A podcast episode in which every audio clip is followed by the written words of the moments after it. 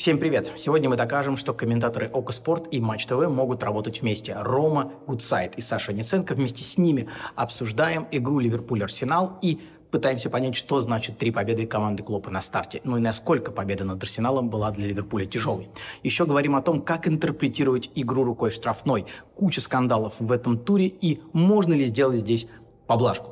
Ну и еще мы, конечно, говорим о казусе, который случился в матче за Кубок Лиги с Эриком Дайером. Вспоминаем аналогичные комментаторские истории. Ну а еще с болельщиками Сити и Лестера мы пообщаемся на тему сенсационных 2-5 и что этот результат значит в контексте перспектив и Лестера, и Сити в новом сезоне. Итак, поехали.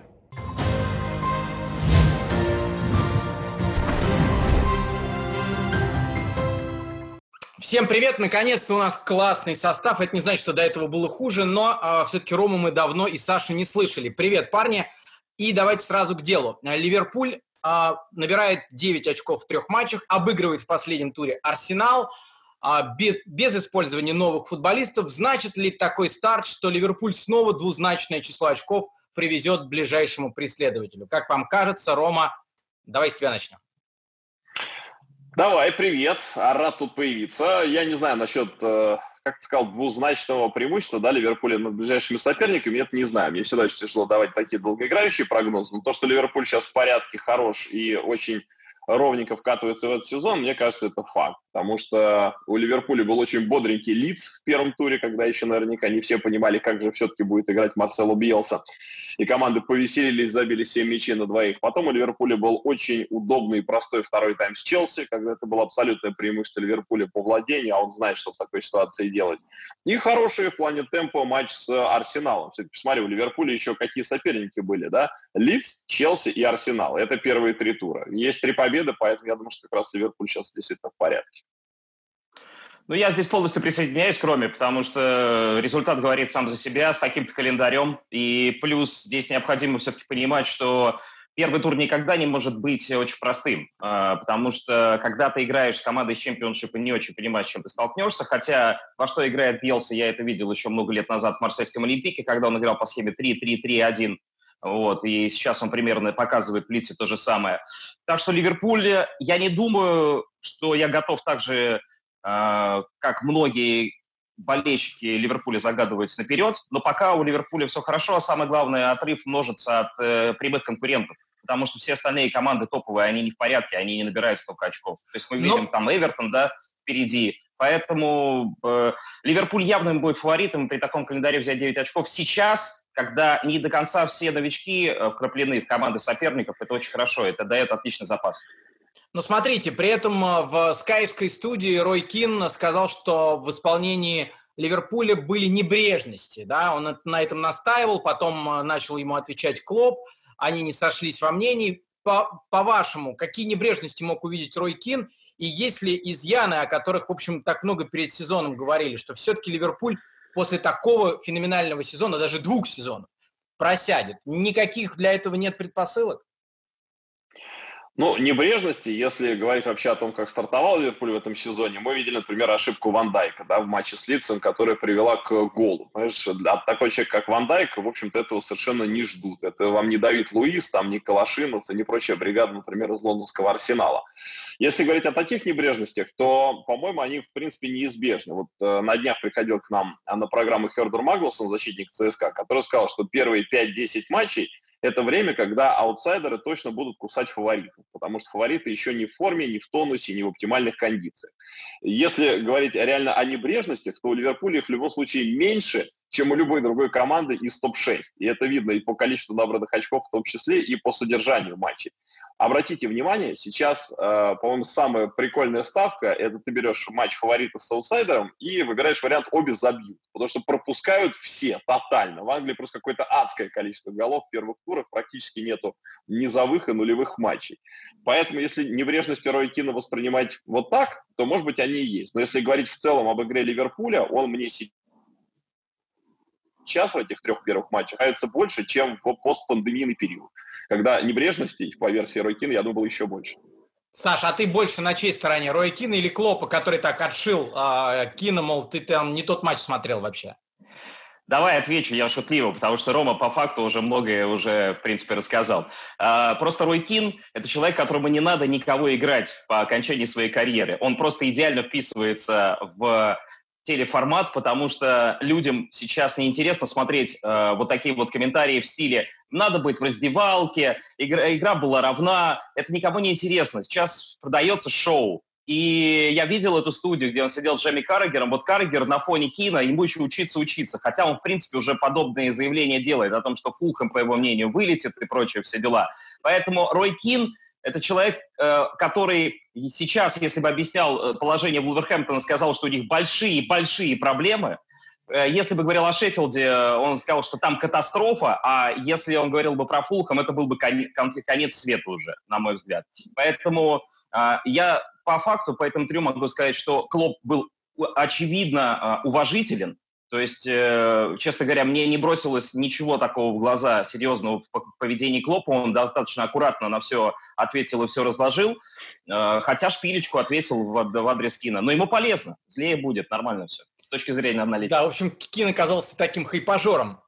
А Белерин, а, защитник Арсенала, после матча сказал, что у Арсенала были на Энфилде шансы сыграть в ничью. Конечно, он имел в виду упущенный Лаказетом момент, а, выход один на один. По-вашему, а, это действительно мог бы быть перелом? Или это фантазия Арсенала, и на самом деле, как бы там ни сложилось с моментом Лаказета, Ливерпуль бы свое в этом матче взял? Саш, давай ты, ты теперь стартанешь с рассуждением.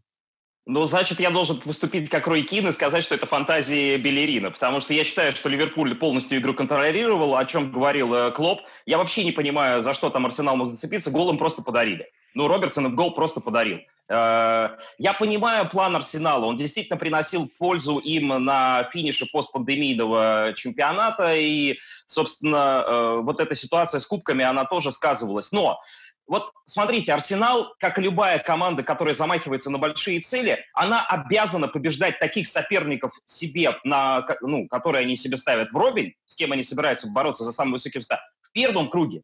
Не во втором, когда Ливерпуль уже решил задачу. Не э, играть э, в конце сезона матч против Сити э, кубковый, где Сити абсолютно не готов, абсолютно разобран, в полуфинале я имею в виду да, и потом супер гордиться этими победами. Если Арсенал собирается выйти на более высокий уровень и, и замахиваться на четверку, ну, как минимум на четверку, потому что максимум мы понимаем, там, горизонты слишком большие, они обязаны обыгрывать такие команды сейчас. Сейчас Арсенал не показал с Ливерпулем, что он готов эту команду обыгрывать и претендовать на четверку. Я пока Арсенал в четверке не вижу. Ром. Мог ли Арсенал сыграть в ничью? Да, и может Но быть в кажется... этой связи, раз мы вышли на такой более глобальный разговор а, перспективы Арсенала, учитывая этот старт.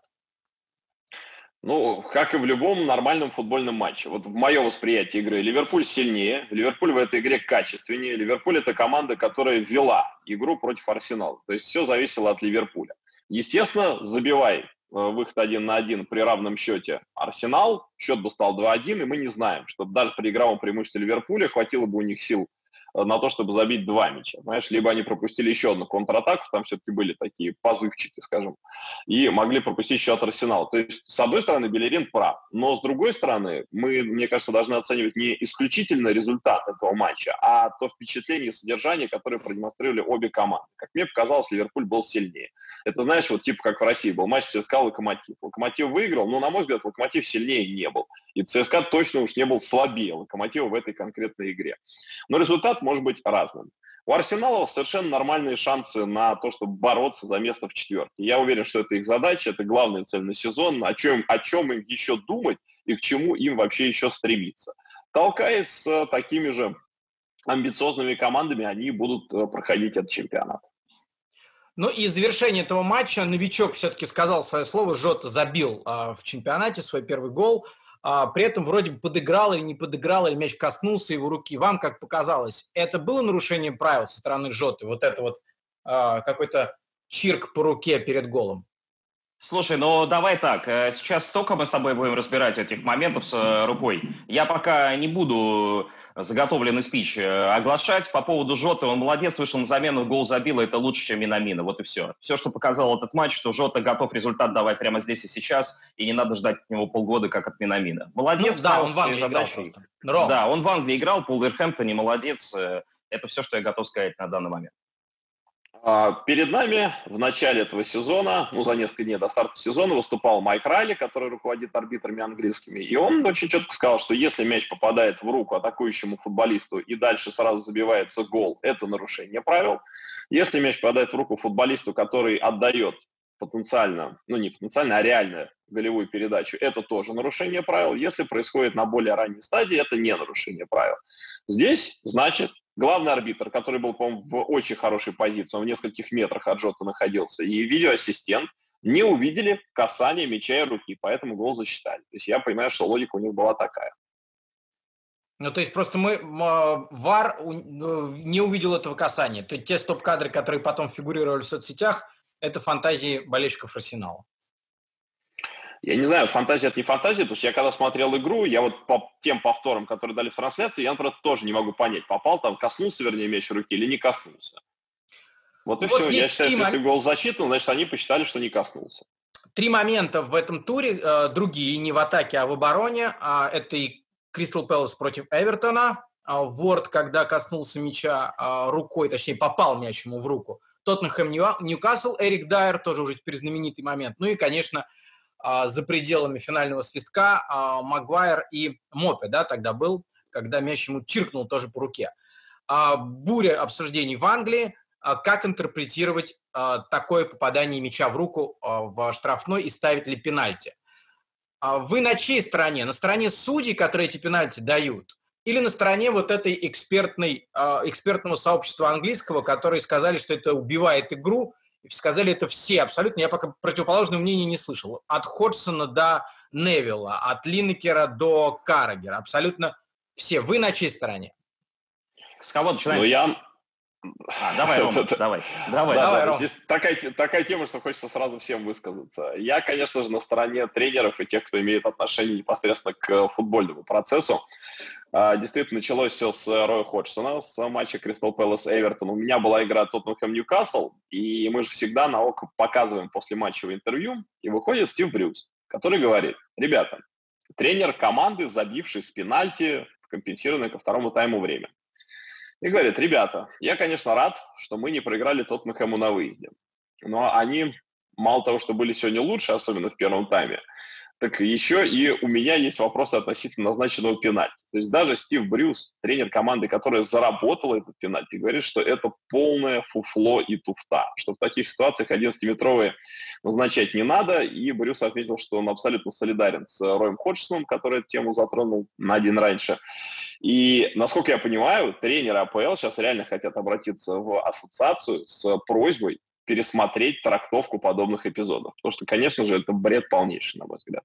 Но если мы эту трактовку меняем и вот эти три пенальти не даем, то а, мы не, не погружаемся ли в полный хаос? Тогда мы снова попадаем в ситуацию, когда руки какие-то не пенальти, какие-то пенальти, и, и чем это обернется для, опять же, всех этих послематчевых разговоров?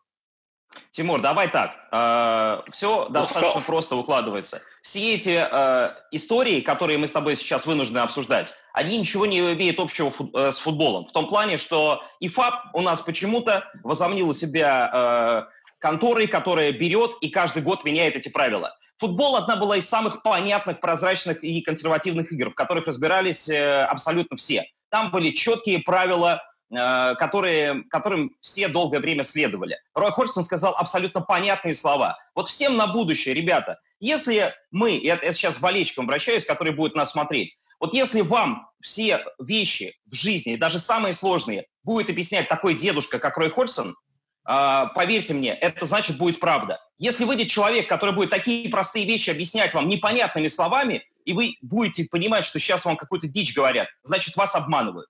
Вот то, что сейчас происходит, это полный обман, и объясню, почему он э, таков.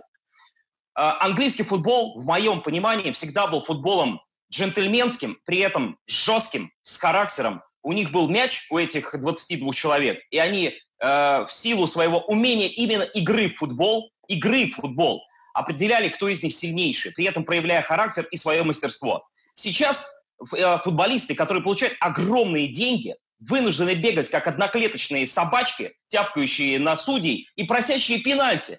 Вы понимаете, сейчас цель игры, э, каждое касание мяча в штрафной площади, эти футболисты бегают и выпрашивают пенальти. Эти люди, которым платят по десяткам миллионов долларов, э, этих фунтов.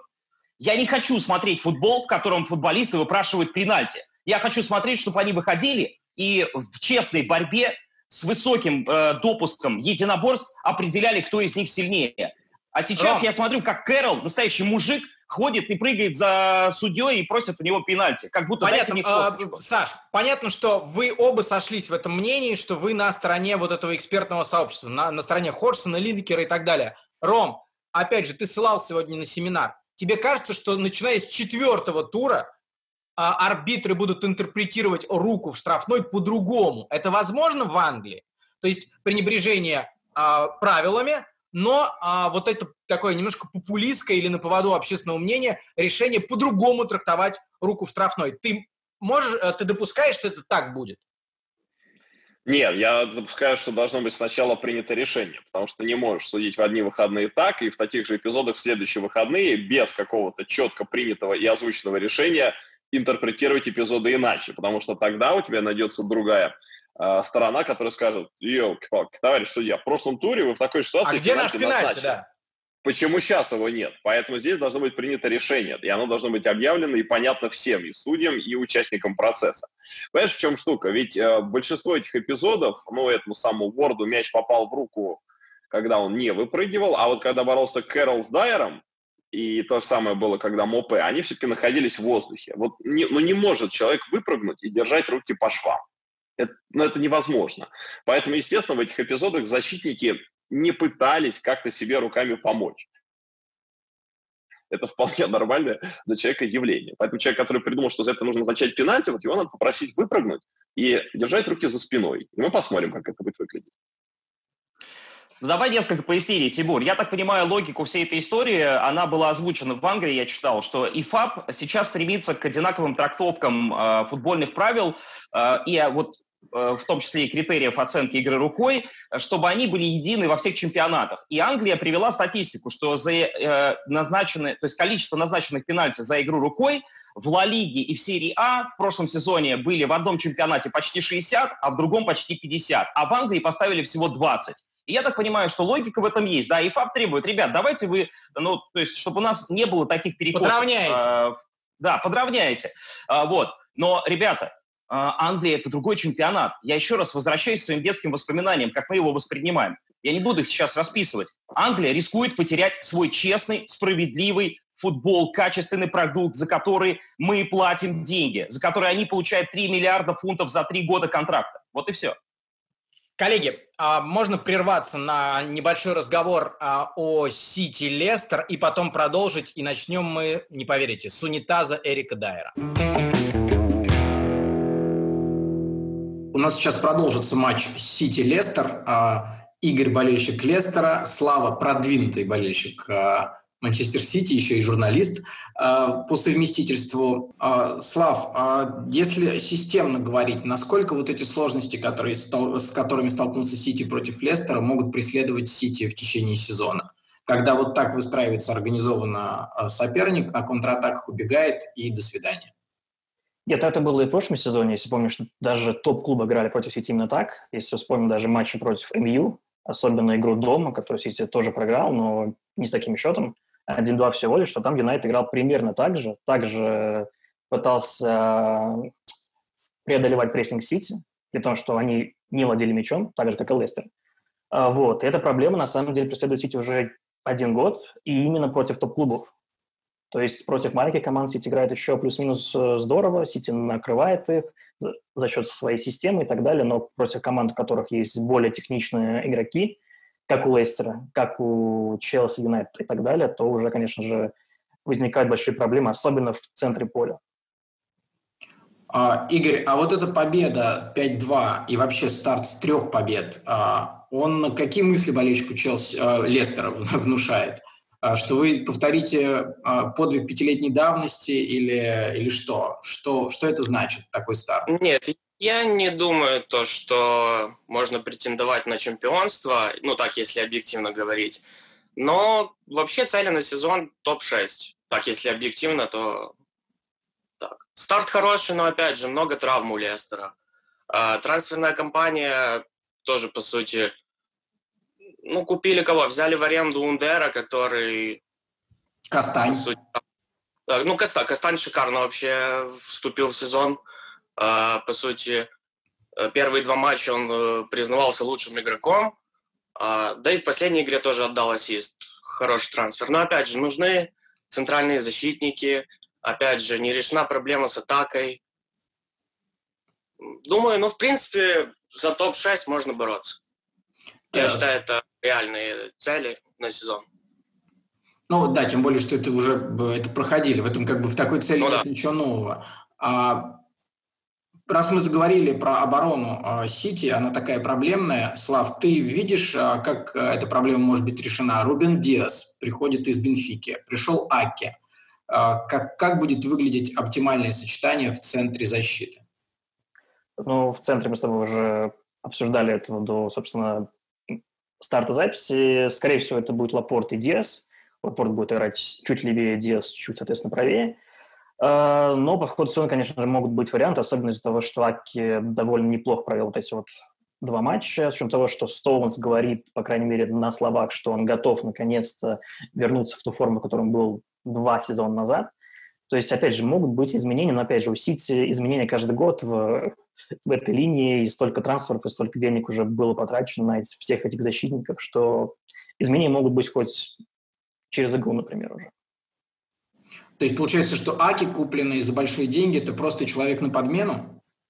А, человек на подмену Лапорта, потому что, если ты помнишь, в прошлом сезоне Лапорт часто оставался вне игры из-за травм, из-за всего остального, из-за того, что форму не мог набрать очень долго. Сити не хватало именно качественного первого паса с левой ноги. Аки – это как раз-таки левша. Аки может э, заменить это качество, собственно, Лапорт, но с точки зрения игры без мяча, мне кажется, Лапорт гораздо лучше, и в этом смысле, конечно, хочется, чтобы он оставался в форме гораздо дольше, чем это было в прошлом сезоне.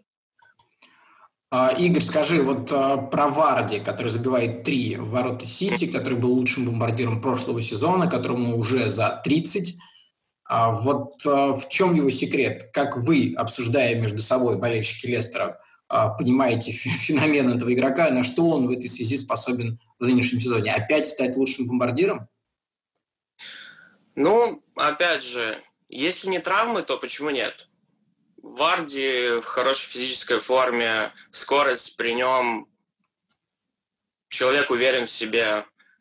Опять же, все зависит от травм, я считаю. Если весь сезон он проведет, то можно. Но опять же, ну, вы видите начало сезона, сколько у Лестера травмированных футболистов. А, три победы из трех, но опять же, сломался Эванс, который, по сути, только возобновился. Э, там вроде как и Варди тоже получил небольшую травму. Сломался Прат, э, сломанный Индиди. Очень много травм. Э, не знаю, не знаю, чего ждать дальше. Нужно, опять же, я считаю, нужно приобрести хотя бы... Ну, мы с ребятами, типа, обсуждали перед началом этого сезона. Хотелось э, хотя бы двух футболистов в атаку. Э, ну и нужен нападающий на подмену Варди. При всем уважении к Хианачу, это немножко не того плана игрок. Как так. А Варди, который в свое время э, мог уйти в Арсенал, э, он бы стал звездой за пределами Лестера? Или вот то, что он в Лестере остался, а, это абсолютно правильный выбор, и человек на своем месте. Ну, я считаю, это правильный выбор. Но он бы заиграл бы в Арсенале. В принципе, у него качества практически те же самые, то, что и у Бамианга. Футболист пользуется своей скоростью, хорошая реализация. Я считаю то, что заиграл бы в Арсенале. Слав, а насколько мы видим сейчас на старте с кадровыми сложностями, еще с, без а, защитника пока только подписанного. А, насколько мы видим тот Сити, который будет, может быть, в, на пике а, в своем в сезоне? Это вот такой сложный вкат или что это такое? А, непонятно, непонятно, потому что Сити в, в этой же форме мы видели по ходу прошлого сезона. Мы уже не видели Сити на пике, который был даже два года назад, уже очень долго. И поэтому пока не, непонятно, где вот это, скажем, высшая точка этого именно Сити, где она находится. Может быть, это как раз-таки тот уровень, на котором Сити находится прямо сейчас. То есть пока вот непонятно, пока непонятно, что будет со схемой, пока непонятно, что будет с, основ, с основным составом, что будет с покупками в ближайшие дни, ближайшие сутки. Поэтому я, я пока не могу сказать, где вот Сити должен быть, что он должен показывать в каждом матче, где Сити окажется, там, скажем, через месяц, через два даже. А то, что э, Ливерпуль, в, вопреки, может быть, каким-то ожиданиям, э, хорош, это насколько болельщика Сити пугает? Э, пугает уже не так сильно, потому что есть вещи, над которыми нужно подумать в отношении Сити даже сейчас. Поэтому Ливерпуль, э, конечно же, очень хорош, особенно сейчас, на старте сезона. Но, опять же, Сити нужно понять, э, что делать с этой схемой, что делать с системой игры, что делать с сочетаниями, какими они вообще должны быть, потому что у Ливерпуля все это уже отлажено, все плюс-минус понимают, что за состав у них выйдет там через матч, через неделю, через месяц и так далее. Гвардиола этого не знает прямо сейчас вообще. А, Игорь, а сколько у нас вообще болельщиков Лестера в России? У вас там группа, а, она активная? Ну, в принципе, ну, понятное дело, по сравнению с чемпионским сезоном уже немножко не то. Э, подписчиков у нас там практически 60 тысяч, но активных из них, наверное, тысяч, ну, так, если судя по постам, тысяч восемь, девять, десять, вот так, в таком районе. То есть вы все оказались глори-хантерами, то есть чемпионство пережили, а потом все отвалили? Ну, основная часть, да. Но есть э, своя группа, которая, по сути, воспиталась на этом и продолжает болеть за команду, поддерживать ее. А какой футбол Лестер будет играть в этом э, чемпионате? Что вы от Роджерса э, ждете? Это вот э, такие закрывашки, как Сити против фаворитов? Или это все-таки что-то свое, так как, может быть, было а, в лучших матчах при Раньере? Нет, я все-таки думаю, будет игра, как и в прошлом сезоне. Против команд своего плюс-минус уровня и уровня ниже будем э, контролировать мяч, стараться доминировать, а вот против клубов вроде э, Сити, Ливерпуля там и так далее будем играть в такой футбол. Ну, пока нам позволяет играть только так, я считаю. Но на самом деле удивительно, в том чемпионском сезоне, помните ведь, помнишь, а, Раньери начинал очень раскованно и стал играть от обороны только когда титул замаячил. А, это была действительно забавная такая трансформация. А, Сити за что борется в этом сезоне? Они в чемпионской гонке или теперь после всего того, что ты наговорил, это команда, которая будет за, за попадание в четверку сражаться? Нет, я думаю, Сити гарантированно место в топ-4 хотя бы потому, что клубы, которые ну, купили себе новых э, футболистов, пока играют не очень здорово, это касается Челси, касается, э, касается Манчестера, поэтому, я думаю, Сити, ну, как минимум будет на втором месте, но мне бы хотелось, чтобы Сити, по крайней мере, по поборолся за титул, чего не было в прошлом сезоне. То есть там Сити выбыл из этой гонки уже к зиме, мне кажется, особенно после поражения от Вулфс э, в конце года. Поэтому хотелось бы хотя бы этого, хотя бы борьбы какой-то до, до собственно, конца сезона. А, Игорь, а кто главный соперник а, а, Лестера? Вот за попадание в... Если, если сами болельщики Лестера обозначают топ-6, то кто а, основной противник? Ну, вообще, очень хороший Эвертон со старта этого сезона. Вроде команда каждый сезон закупается неплохо, но вот сейчас все-таки уже пришел тренер такого уровня, как Анчелотти – а, как при нем заиграл Хамес, опять же, свои лучшие матчи выдает. А, насколько хватит этого Эвертона, я не знаю. Вулверхэмптон не очень классно стартовал, но все же это сильная команда. Я думаю, она будет, она тоже не выбыла из борьбы за, топ, за топ-6. И опять же, непонятный Челси. Вроде бы и супер трансферы, вроде и все такое, но тоже типа глупо было думать то, что команда начнет с первых туров выносить всех. Я считаю то, что, в принципе, борьба будет между Лестером, Эвертоном и Тоттенхэмом. Это вот прям такое. Шеффилд Юнайтед, к сожалению, я не верю в их в этом сезоне. Ушел Хендерсон. Да, они уже и сами себе не верят, кажется. Да, да. Ну, вот так вот. Тоттенхэм, Эвертон и Вулверхэмптон, я считаю. Вот между этими командами будет, по сути, идти борьба. Слав, а ты можешь а, такой не, не болельщический, а журналистский сделать прогноз, а, в, а, на каком месте будет Лестер и на каком Сити? Э, ну, давай начнем с Сити. Тут попроще, мне кажется. Думаю, Сити будет вторым. Ливерпуль выиграет, но не с таким отрывом, как это было в прошлом сезоне. Думаю, очков ну, 5-7, наверное, привезут Сити. А насчет Лестера, ну, опять же, очень много команд, которые готовы бороться, очень много команд, которые готовы вкладываться в это. Можно сказать, это по Эвертону, потом на Хэма, очень много денег потрачено.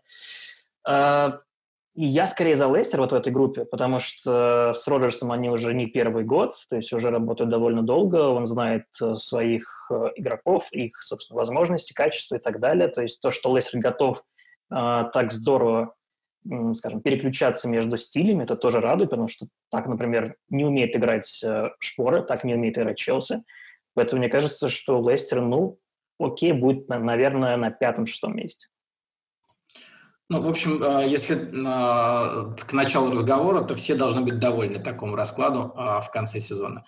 А, ну, если будет возможность и будет еще один огненный матч уже теперь в Лестере между Лестером и Сити, мы с вами а, может быть, еще раз услышимся. Спасибо вам огромное, парни, до связи. Да-да, мы тут с Ромой до записи поговорили, вспомнили, э, несколько, точнее, не вспомнили, э, такую затравочку Рома сделал. Итак, Эрик Дайер убежал во время матча на Кубок Лиги против Челси, убежал, как мы выяснили, потом по нужде, вернулся с опозданием, там Челси чуть не забил, на унитаз он поставил свой приз лучшему игроку матча. Э, вопрос вам, коллеги. Было ли у вас что-то похожее в комментаторском а, деле, не только когда вам как комментатору приходилось выбегать, было ли такое, или когда вы комментировали, и игрок исполнял нечто похожее на то, что сделал Эрик Дайер? Ром, ну-ка, колись, у тебя есть история. Да, у меня есть история. Это, по-моему, был позапрошлый розыгрыш российского чемпионата. Точно матч совершенно был в Туле. Арсенал играл, кажется, с Енисеем. И вот было ровно один в один. Футболист Арсенала взял и ненадолго отлучился в потрибунное помещение. Тут, знаешь, просто в чем еще деталь? Футболист не может без разрешения арбитра покидать поле. Так что здесь надо еще успеть спросить у рефери, типа, реф, можно я выйду? И то же самое при возобновлении. Э, ты не можешь просто убежать в раздевалку и потом вернуться. Арбитр должен этот процесс контролировать надо просить его разрешения. Ну, приключилась такая история, бывает, она периодически в футболе происходит. Вот те примеры из российского чемпионата, сейчас мы это увидели в матче Кубка Лиги. А, конечно, офигительная реакция Маурини. Он, видимо, не, сразу сообразил, почему именно Эрик Дайр убегает по трибунку, подумал, что что вообще происходит у нас в команде. Люди сами уходят. Ну и побежал выяснять. Кстати, не должен ли желтую карточку показать судья за самовольный уход с поля? Или, точнее, даже возвращение потом тоже было не регламентировано? Нет? А точно, точно было не регламентировано? Ну вот, по-моему, он если... как, может, он там просился. Да, может, он просился, как сказал Рома, ему разрешили. А, ну, Нет, Саша, у тебя была история? Я, я не шучу, просто так убегать нельзя. А, да я вспоминаю историю с э, известным швейцарским арбитром Массимо Бузакой, который судил матч, э, э, кажется, где-то в Саудовской Аравии или в Эмиратах. Он судил какой-то кубковый матч и тоже по-моему, даже никуда не уходил, ни в какое потребное помещение. И была, была еще история, я не помню имени футболиста сборной США, он играл и тоже где-то в чемпионате, не в МЛС, а сборная играл какой-то товарищеский матч где-то в тьму таракане. А, вот, там, понятно, не все ведущие футбольные страны у них в Северной Америке. Вот, поэтому тоже где-то справлял нужду углового, чуть ли не углового флажка. Но фамилию сейчас я не вспомню, поэтому врать не хочу. Поэтому Рома абсолютно прав, такие ситуации бывают, ну что поделать. Зов а? природы, а? как сказал Эрик Дайер. А как комментатора вы не прерывали свой матч, чтобы сбегать? А... В, нашей, в, на, в нашем деле очень часто прямые эфиры, поэтому, честно говоря, убегать некуда. А, вот, поэтому надо Терпи, терпеть. да? Да. Ну, Эрик, у Эрика Дайера еще 10 человек осталось, а комментатор один, это правда. Еще один матч. А, который подарил нам абсолютно историческое событие. Манчестер Юнайтед Брайтон. Манчестер добыл победу после финального свистка. То есть свой победный мяч забил, когда матч уже закончился. Это был тот самый эпизод с а, рукой Мопе. Мы уже его обсудили.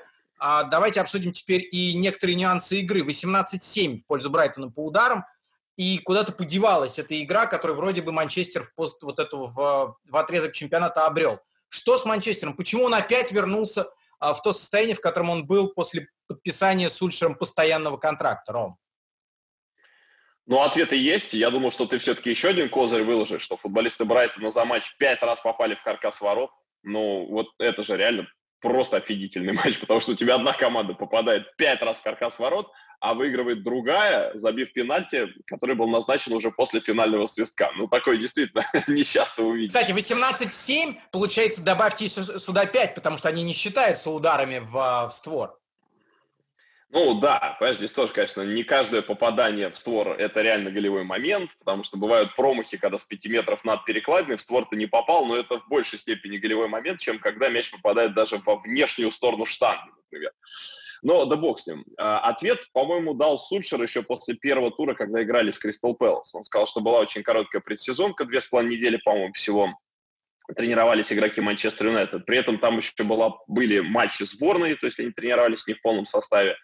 Я не вижу пока чего-то крайне там кардинально страшного для Манчестер Юнайтед. Они пока реально не в форме. Это было очень хорошо видно по игре с Кристал Пэлас, например, по взаимодействию Марсиаля и Решфорда. Вся концовка прошлого сезона, в любом матче Марсель и Решфорд вдвоем, оказавшись на фланге, пас, пас, пас, стеночка, момент. Пас, пас, пас, стеночка, момент.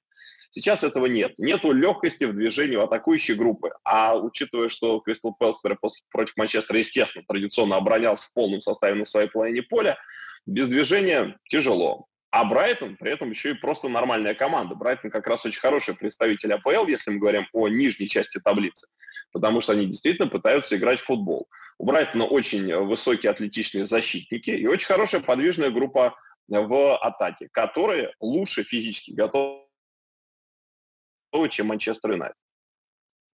Ну а теперь вступает ну, главный критик Манчестер Юнайтед, э, Саш.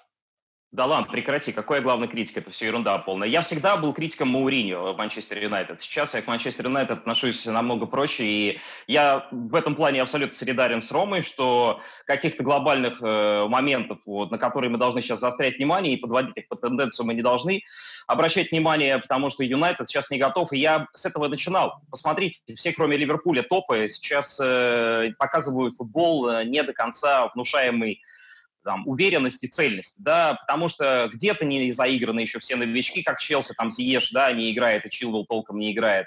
То есть э, у Юнайтед тоже э, надо разбираться с Ван Дебеком, вон уже агент его выступил, не хуже агента Гаррета Бейли в мадридском Реале, сказал, что э, 4 минуты, которые Ван Дебек там получил, он вообще не должен был выходить. Но это бред, конечно, когда агенты начинают что-то там диктовать, это неплохо, ну, плохая ситуация, токсичная, здесь с ней разберутся. По Юнайтед я тебе могу сказать так, Брайтон произвел намного лучшее впечатление по игре, я с тобой здесь абсолютно согласен. Там помимо этих ударов в каркас ворот был еще нереализованный момент, когда с близкого расстояния Тросар бил э, Брехе, и тот э, выручил. Э, удивительная история. Э, просто э, пример с предыдущего матча. Э, там с Кристал Пэлас все-таки у Юнайтед забрали этот пенальти, да, который Дехе от, отразил. Поставили странный пенальти на Линделёфе, Э, где он эту руку вообще не контролировал, ему мяч туда попал. Ну, так бывает, что мы смотрим один матч, э, что-то забирает Фортуна, в этот раз она ему улыбнулась. Вот таким вот образом. Мы видим, что всегда плюс на минус э, такое случается из тура в тур. Поэтому я этот матч воспринял, что вот им вернулись, вернулись некоторые долги за матч против Кристал Пэлас. Хотя Кристал Пэлас играл, конечно, получше на контратаках. Мы знаем, что такое Кристал Пэлас. Команда, которая с любым соперником может поставить себе задачу взять три очка. Они со всеми могут организовать зрелище. Ливерпуль они три, по-моему, на Энфилде забивали. Манчестер Сити они регулярно там обыгрывают. Э, то, что они обыграли Юнайтед, в этом нет никакой новости. Они молодцы, в этом плане они умеют добывать в отдельно взятых матчах три очка из, если суммировать все, что вы говорите, а, если суммировать все, что вы говорите о разных командах, то пресезонка такое впечатление, что для многих продолжается, если не для всех. Последнее. Кто будет основным вратарем Челси теперь? Пришел Минди, и, Саш, закольцуй, пожалуйста, наш разговор недельной давности. Это номер один пришел в Челси? Ни Кепа, ни Кабальера теперь, а, ну, теперь становятся его сменщиками? Я думаю, что Минди точно дадут возможность быть первым номером, но от Кепа никто не избавляется, крест на него не ставит. Объясню почему. Э, дело в том, что Фрэнк Лэмпорт полностью в вратарских вопросах доверяется Петру Чеху. И, собственно, Минди взяли из клуба Рен. Именно из него Чех переходил в Челси. Кроме того, тренер по вратарям Челси Кристоф Лагишон – это тренер, бывший по вратарям Рена они прекрасно э, ну, знают там друг друга. Они, э, собственно, Чех у Лалишона тренировался еще в Рейне.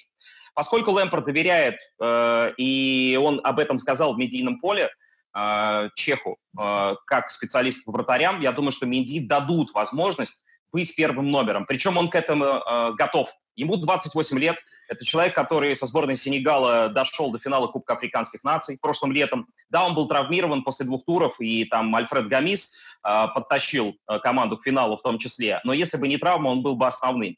Соответственно, у него под 2 метра ростом, он отлично играет на выходах, и все очень здорово отзываются о его человеческих качествах. Жюльен Стефан, тренер Рена, сказал, что мы потеряли лидера раздевалки, очень хорошего человека. И, э, собственно, когда э, он пытался уйти с биржи труда, я имею в виду Минди, у него был год, когда он был без футбола, он тренировался в Гавре там с любительской командой, которые сейчас перепали, кстати, сумасшедшие деньги, там несколько годовых бюджетов после этого перехода. А, собственно, он э, пришел в Марсель, и у него были очень хорошие отношения со всеми тремя вратарями, притом у него не было никаких шансов быть основным вратарем Марселя, там был Манданда, Пеле и Скале. И вот даже они, э, ребята из Марселя, говорили о том, что он классный парень, с ним классно общаться. И он сам говорил, вы представляете, я был четвертым вратарем, и мне никто не, за, ну, там, никто не пытался мне палки в колес ставить. Ну, мы понимаем, о чем речь. Да? Вратари, они же не могут вчетвером быть выйти играть, правильно? По одному. Поэтому все отзываются очень хорошо о человеческих его качествах. Я думаю, что в раздевалке он тоже может быть тем человеком, ну, который не сразу, но, во всяком случае, он будет производить там серьезную роль, если потянет несколько хороших матчей. И плюс он э, не токсичный. Это тоже очень важно сейчас. Очень, а, я думаю, что а, футболисты Тоттенхэма тоже считают, что Минди отличный парень. Ни одного пенальти в серии пенальти на Кубок Лиги он не угадал даже близко. Ром, это номер один, по-твоему? Для вас, англичан, это новый человек? Не, он, а, не такими же а, смотришь ты глазами, как Саша на Минди? Ну, безусловно, новый человек, это факт, но я думаю, что для многих поклонников именно английского чемпионата и Челси, и там и Хаверс может оказаться новым человеком. Не все смотрели Байер там последние годы. А, смотри, я, когда выходит Кабальеро, еще в прошлом сезоне это было. Вот такое ощущение, что он просто, вот знаешь, как, ну, реально слишком возрастной футболист. То есть он прыгает вроде куда надо, но на секунду позже, чем надо. У него нету резкости. Это впечатление, которое вот со стороны у меня складывается. Впечатление по Кепе, он резкий, но какой-то психованный. То есть он явно человек, который не чувствует себя адаптированным в этом футболе и своим в этой команде. Кепа, кроме того, производит впечатление человека, который не совсем уважает правила, по которым живет коллектив. То, что он делал с Морисо Сари, когда там отказывался ходить на замену, и все в таком духе. Поэтому то, что Челси искал вратаря, это абсолютно очевидно. То, что с Кепа они в данный момент не попали, тоже очевидно. Но я не могу сказать, что все, Кепа конченый, и у него нет никакого будущего и так далее. Потому что Кепа все-таки, если сможет взяться за ум, и это я прежде всего имею в виду не фигануть мячом в ногу Мане и пропустить второй гол. Мне кажется, это следствие как раз нестабильного психологического состояния и необустроенности в этой команде. А взяться на, за ум в тренировочном процессе, в общении с тренером, в общении с партнерами, тогда у него какие-то шансы еще могут появиться. Может быть, даже и в Челси, если они его сейчас никуда не сплавят. Но вот в ближайшее время у меня полное ощущение, что именно Минди будет э, играть в старте. Ну, и те, кто для кого он новый, и те, кто хорошо с ним знаком, Минди сейчас для Челси номер один. Спасибо, парни, за разговор. Еще больше разговор об английском футболе в программе «Английский пациент» на ОКО. Рекомендую всем. Ну, а с вами мы, надеюсь, в ближайшее время найдем повод а, увидеться и поболтать. Пока. Ну и по нашей традиции оставляйте комментарии, пишите, что вы думаете о такой сегодняшней трактовке правила игры рукой штрафной. Ну и, конечно же, соглашайтесь или спорите с нашими сегодняшними спикерами. И еще, конечно же, подписывайтесь на канал. Скоро новое репортерское видео.